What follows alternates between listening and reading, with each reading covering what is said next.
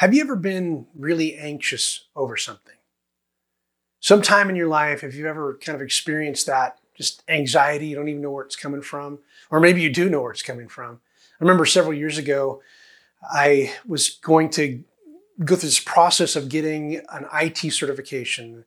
That sounds weird. Information technology. I was in a career where I needed some computer tech ability. And so I thought I would go for this certification, which was a big deal at the time. It was called the Microsoft Certified Systems Engineer. And to get that certification, it required me to pass 8, count them, 8 adaptive tests before they would give me the certification as an MCSE. And I just remember how anxious I was. I mean, days before I'd be studying and trying to be ready. And these tests were like $200 a test.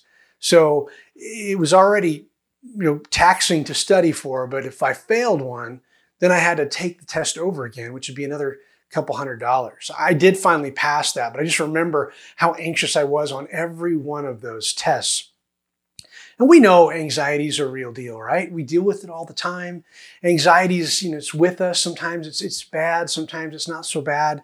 I mean, for instance, when the boss wants to call you in for a talk, your anxiety might start to creep in. Or maybe you're looking at how much money's in the bank and you're not sure you can cover the bills. You feel anxious about that. Or you might feel anxious about a near-miss car accident. Or that weird sound in the middle of the night when it's pitch black and you're like, is someone in the house? Or even now, as we're all kind of feeling a little bit of level of anxiety just because of this coronavirus, this invisible kind of enemy that is causing all this disruption. I mean, we know that anxiety is a normal reality for us. And most of the time it helps us, right? In one sense, it helped me pass those tests because I had to prepare for those. But anxiety, it helps us deal with deadlines. So that's a good thing. It can help us avoid danger. So that's a good thing. But for some, anxiety can get out of hand. And in fact, when you kind of look at the stats out there, the number one mental health problem in our country has to do with anxiety-related disorders.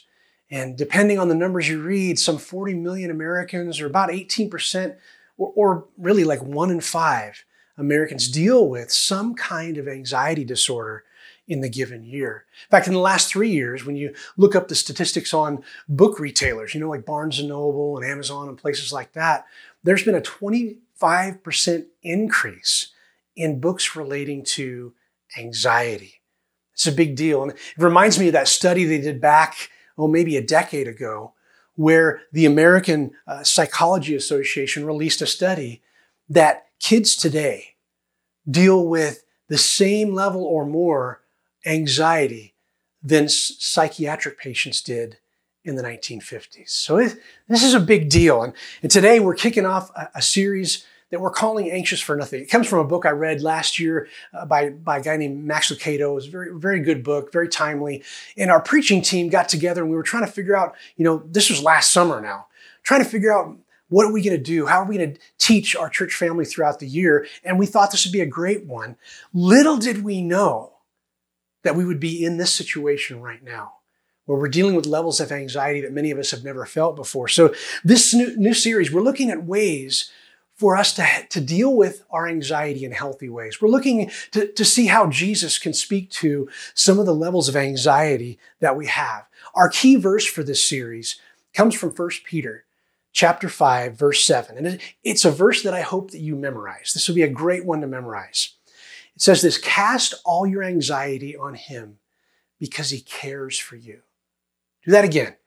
Cast all your anxieties on him because he cares for you. So that's kind of our key verse for the next 3 weeks. We're going to be looking at anxiety of the past, present, and the future, and really, again, how to harness our faith to deal with anxieties that come at us. But let me just say this. If you're someone that's dealing with more than normal anxiety, if you find that you're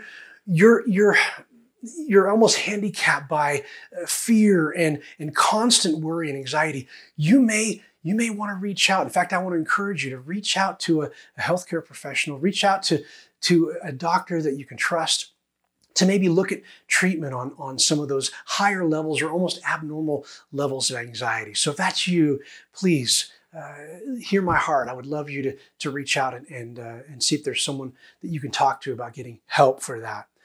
But for most of us, we're going to be dealing with different levels of anxiety. And today, as we kick off this series, our title of the message today is Attacking Anxiety. So would you pause with me as we pray?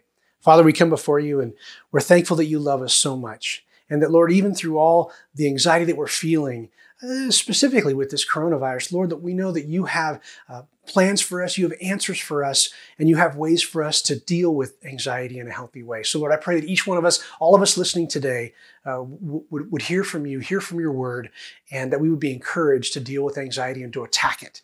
And we pray this in Christ's name. Amen. My name is Pastor Ben, and I'm so glad that you're here with us today.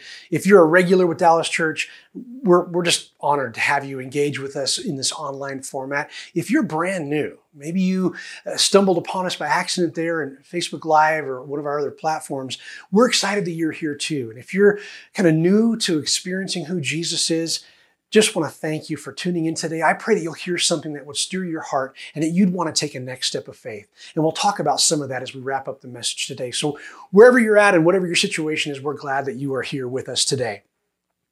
Well, let's look at the scriptures. Two of Jesus's key early church leaders wrote about anxiety.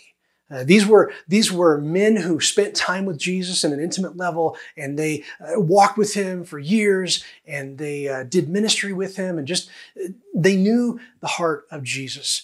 And these men, their names are Peter and Paul. And so we're going to lean into both of those gentlemen today as they wrote parts of the New Testament. These were guys that understood anxiety. In fact, history tells us that both Peter and Paul likely lost their lives because of their faith in Jesus. They understood fear, they understood anxiety, isolation, all of that. And so they have some street cred, if you will, to speak in our lives today about this idea of anxiety. Let's start with Peter. We already learned the key verse for this, and that's in that same passage. It's in 1 Peter, starting with chapter 5. We're going to look at verse 6 through 11. So let me just pause here for a second. If you have a Bible or a device, I encourage you to find 1 Peter. It's in the New Testament part of the Bible, and it's really important for you to kind of read that along with us. And find 1 Peter chapter 5, and I'll begin reading again in verse 6.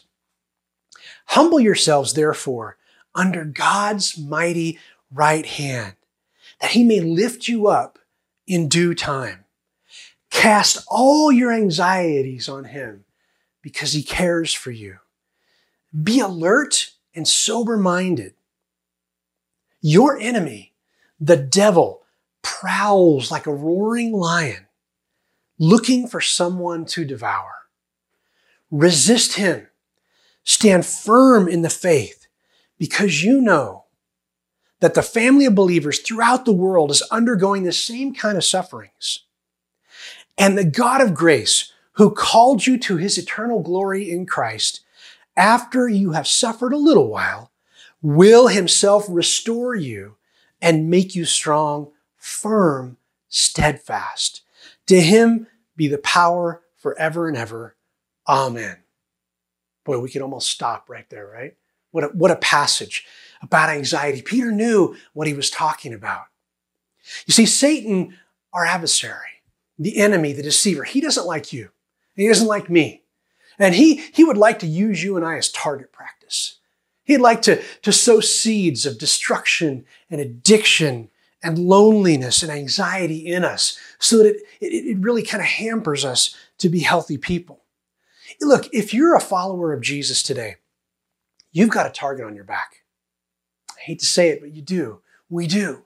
In fact, I heard one preacher say one time that the birthmark of a Christ follower is a bullseye.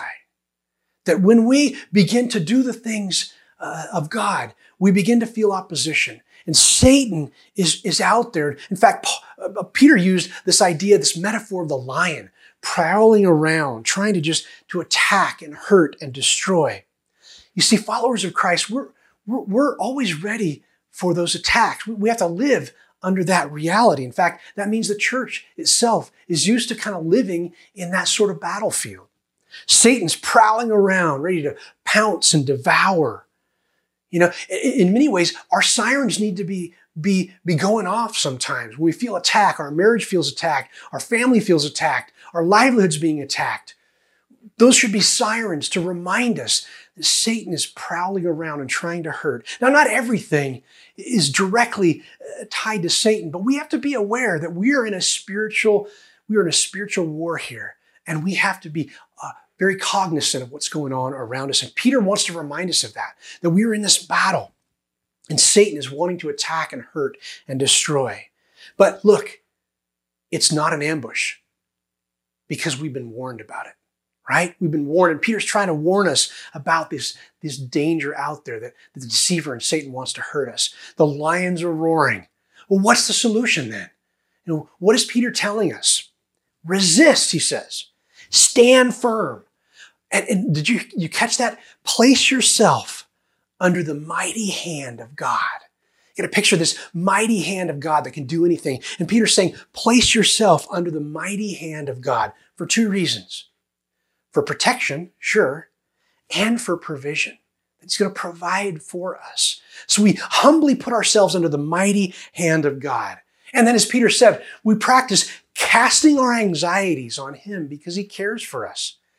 Can't you just imagine Peter as he's writing this in the first century, thinking about his former job as a fisherman and how he used to cast those nets out to catch fish. And now he's saying, practice always casting your anxieties on him because he cares for us. Humble yourself under the mighty hand of God. You see, that requires us to say goodbye to pride. Not a good pride, not the pride that we try to do a good job. No, I'm talking about pride that kind of pushes God out and puts us in the center. It pushes God off his throne and we get to be on the throne. Look, that's not our throne. God is the only King and Lord of Lords. And so to place ourselves under the mighty hand of God means that we have to say goodbye to pride. That pride does not have a place in the life of a Christ follower. You see, by casting our anxieties, we're saying we're giving pride no stronghold in our lives anymore. See, pride is packaged with anxiety. It's almost like this evil twin or a Twix bar, pride and anxiety together. And that's not good. It never helps us. It just creates more and more anxiety. Fun fact, what is the letter that shows up right in the middle of the word anxiety? Right. It's I. When we think we're all that and we put ourselves on the throne and we try to show how great we are putting ourselves in a place that we ought not to be.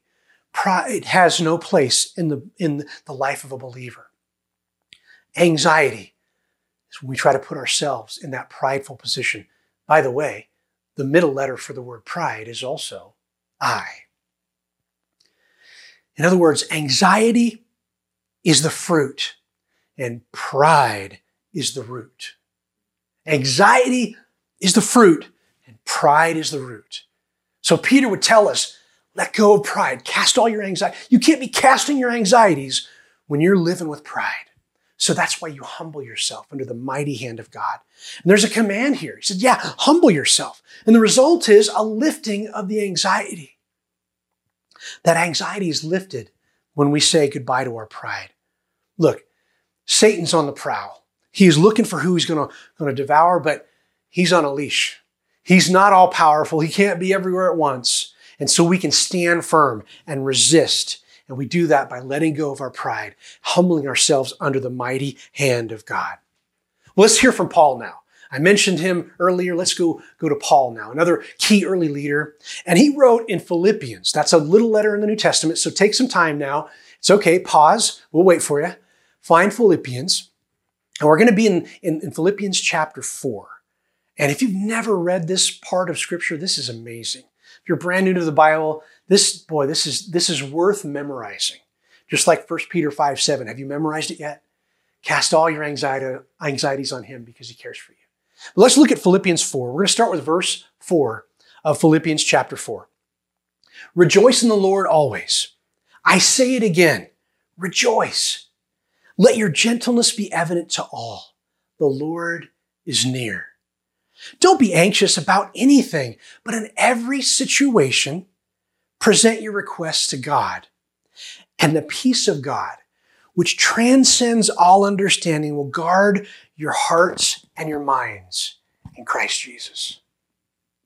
Finally, brothers and sisters, whatever is true, whatever is noble, whatever is right, whatever is pure, whatever is lovely, whatever is admirable, if anything is excellent or praiseworthy, think about those things. Dwell on those things.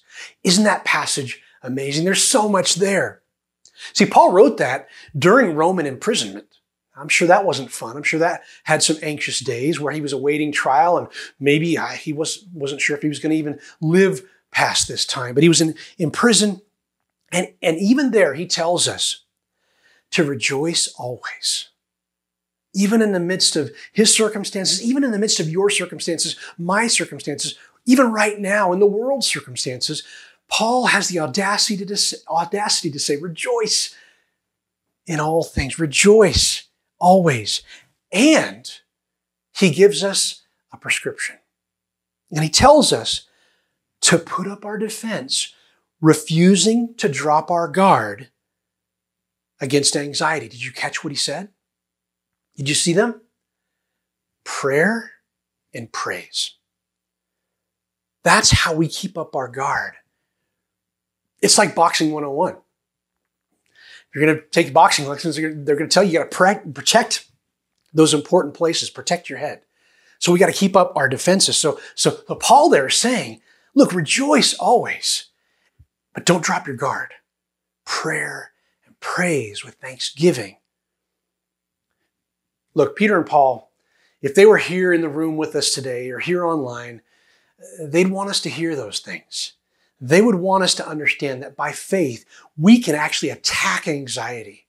And we can resist and stand firm against all that fear and all that Satan wants to throw at us to hurt us and destroy us. By, again, what did Peter say? Humbling yourself under the mighty hand of God for provision and for protection. And then what does Paul add there? We just read it. To refuse to drop our guard by prayer and by praise. Back to that book that I told you about earlier that I read last year, Anxious for Nothing by Max Lucado. I love what he says in there. He gives us a little calm acronym. And I like the word calm, right? Whenever you hear that, calm down, right? You see that sometimes. Calm down. But Max gives us an idea of how to use that word in an acronym to kind of remind us of some important things. First of all, the C stands for celebrate God's goodness. Celebrate all that God has done. And then A is ask Him for help. If you're in a moment of anxiety right now, even right now, stop this recording and actually pray. God, help me with this anxiety. I'm so frustrated right now. So ask Him. That's A. L is leave your concerns with Him. In other words, cast those cares and let Him take care of those. So leave your concerns with Him. And finally, M is to meditate on all that is good. Kind of like Paul tells us, to think about whatever is true and noble and pure. So the CALM acronym, let's go through that one more time. Celebrate the goodness of God. Ask Him for help. Leave your cares and anxieties on Him, and then meditate. Meditate on what is good. It's good advice. By faith, we can attack anxiety. Anxiety doesn't have to destroy us. It can actually teach us. It can draw us closer to the Lord. In Christ, we can master it. I'm telling you, in Christ, we can master it, and we can tell a new story, a brand new story. As Paul wrote, when we feel the attack, right, of fear and anxiety, we respond with prayer and praise, and it frees us up to think about those things that are good in life, what's pure and noble, right? We humble ourselves under the mighty hand of God, and we keep up our defenses of prayer and praise with thanksgiving. That allows us to rejoice always and keep our minds in that healthy space. I love what Paul wrote later in one of his letters to the Roman church. In Romans 8:28, he said this, "And we know that in all things God works for the good of those who love him, who have been called according to his purpose. Look, sometimes life isn't super fun. Right now, there's a lot of stuff that I know that we all wish we could get back to. Our regular church gatherings, meeting together, a hug, being able to be in big places, go catch some concerts. I love concerts. But right now, we're having to realize life doesn't always work the way we want. And we've heard the phrase, when life gives you lemons, you do what? Right. You make lemonade. You don't have to suck on those lemons. Right? We don't have to dwell there. I want to pray here in a minute. But if you're brand new to this and you maybe were encouraged today that this faith in Jesus sounds like something for you, that I encourage you to take a next step of faith. We'd love to hear from you. Let us know in the chat window or other ways you can reach to us, like our website, dallaschurch.org. We'd love to hear from you, pray with you. If you have a decision to make, we would love to hear about that. I mean, deciding to follow Jesus and to be part of that family of faith is fairly simple, but it's profound. We do that by believing in Jesus as the Lord and Savior, believing He's the King of Kings and Lord of Lords, and He died for your sins. And you can repent of those sins. You've been going your way. It's not been working right. You want to turn and follow the way of Jesus. That's what we call repentance. And then we confess before our family, before the world, that He is Lord, and we want to take Him as our Lord and Savior. Then we're baptized, and that's a crazy word. All that means in Christian baptism is that you're buried in the water, buried to the old way of life, and brought out of the water, risen to new life in Christ. And then we begin following the way of Jesus as a Christ follower. If that's your decision today, we'd love to hear about that. Let's pray now together. Our Father and our God in heaven, you're so powerful and mighty. Thank you that you care about the things that are causing us anxieties these days. Lord, we're so thankful that you tell us through your word, we can cast our cares and our anxieties on you because you care for us. Lord, that is good news. Lord, I pray for everyone listening today, even myself, that we would remember every day to humble ourselves under your mighty hand for your protection and provision, and that we would not drop our guard, not let Satan have a foothold in our life, because we keep up our prayer and our praise, keep up that defense with thanksgiving, and then we can rejoice in all those things that are good. Father, help us to have that mindset and perspective today, and we pray, Father, for you to do immeasurably more than any of us could ask or imagine according to your power. It's in Christ's name we pray. Amen.